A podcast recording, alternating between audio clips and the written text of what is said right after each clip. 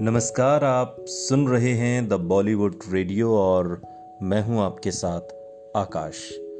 दोस्तों, किस्सा राजेश खन्ना का है और बात हो रही है सत्तर के दशक की। ये वो दशक है जब राजेश खन्ना जैसे पारस पत्थर बन चुके थे।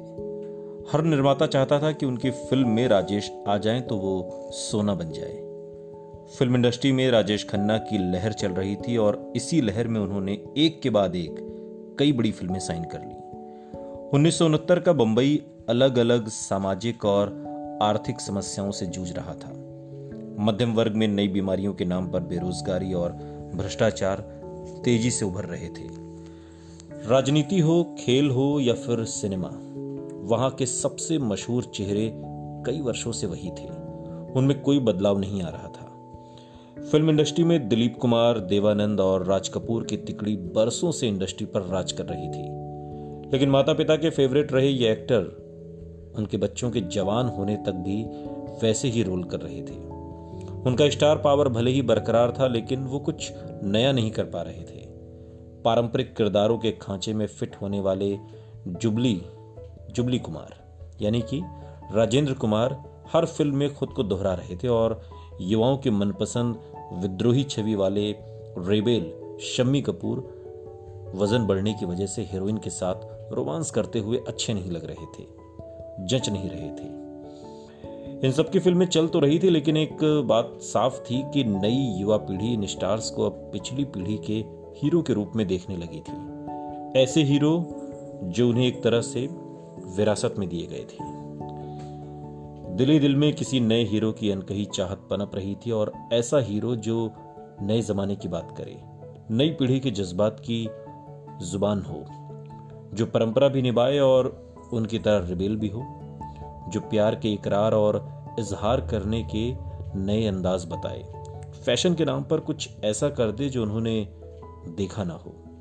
नई ऊंचाइयों को छूने का सपना देखने वाले देश और समाज में ऐसी फैंटेसीज हर दौर में रही हैं। उन्नीस के अंत में कम से कम हिंदी सिनेमा में ऐसी ही एक फैंटेसी की हकीकत बनने का वक्त आ चुका था। लेखक अविजीत घोष ने एक बार लिखा है कि कोई ठीक से नहीं जानता कि कैसे औसत कदकाठी और मुहासों से भरा चेहरा लिए एक एक्टर पूरे हिंदुस्तान को सम्मोहित कर गया। शायद वो देश में पाँव पसार रही बेरोजगारी और महँगाई के गुस्से से पहले मासूमियत का आखिरी झोंका था। बीते हुए दौर की सादगी और आने वाले भविष्य की अनिश्चितता के बीच की कड़ी था, या शायद ये सब कुछ पहले से लिखा था। जो भी हो, लेकिन राजेश खन्ना कुछ नया कर गए थे। 1970 की शुरुआत में राजेश खन्ना की फ़िल्में डोली और बंधन रिलीज़ हुई। निर्देशक ए सुब्बा राव की फ़िल्म डोली एक सोशल ड्रामा थी, जिसमें राजेश खन्ना की हीरोइन बबीता थी, जो उनके साथ पहले राज फ़िल्म में काम कर चुकी थी।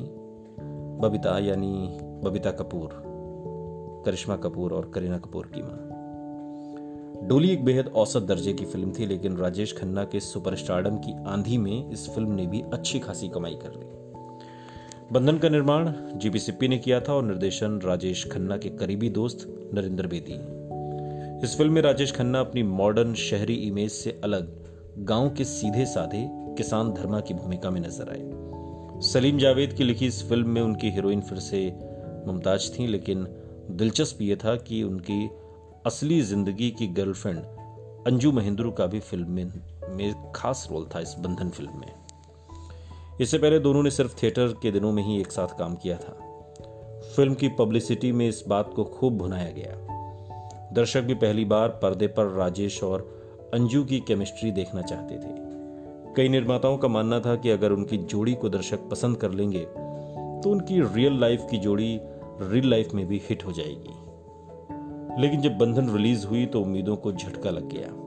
दर्शकों की तालियाँ अंजू महेंद्रू के सीन पर नहीं, बल्कि राजेश खन्ना और मुमताज़ के सीन्स पर बजी। फ़िल्म हिट रही, लेकिन राजेश खन्ना, अंजू महेंद्रू एक कामयाब फिल्मी जोड़ी नहीं बना सके। सुनते रहिए। द बॉलीवुड रेडियो, सुनता है सारा इंडिया।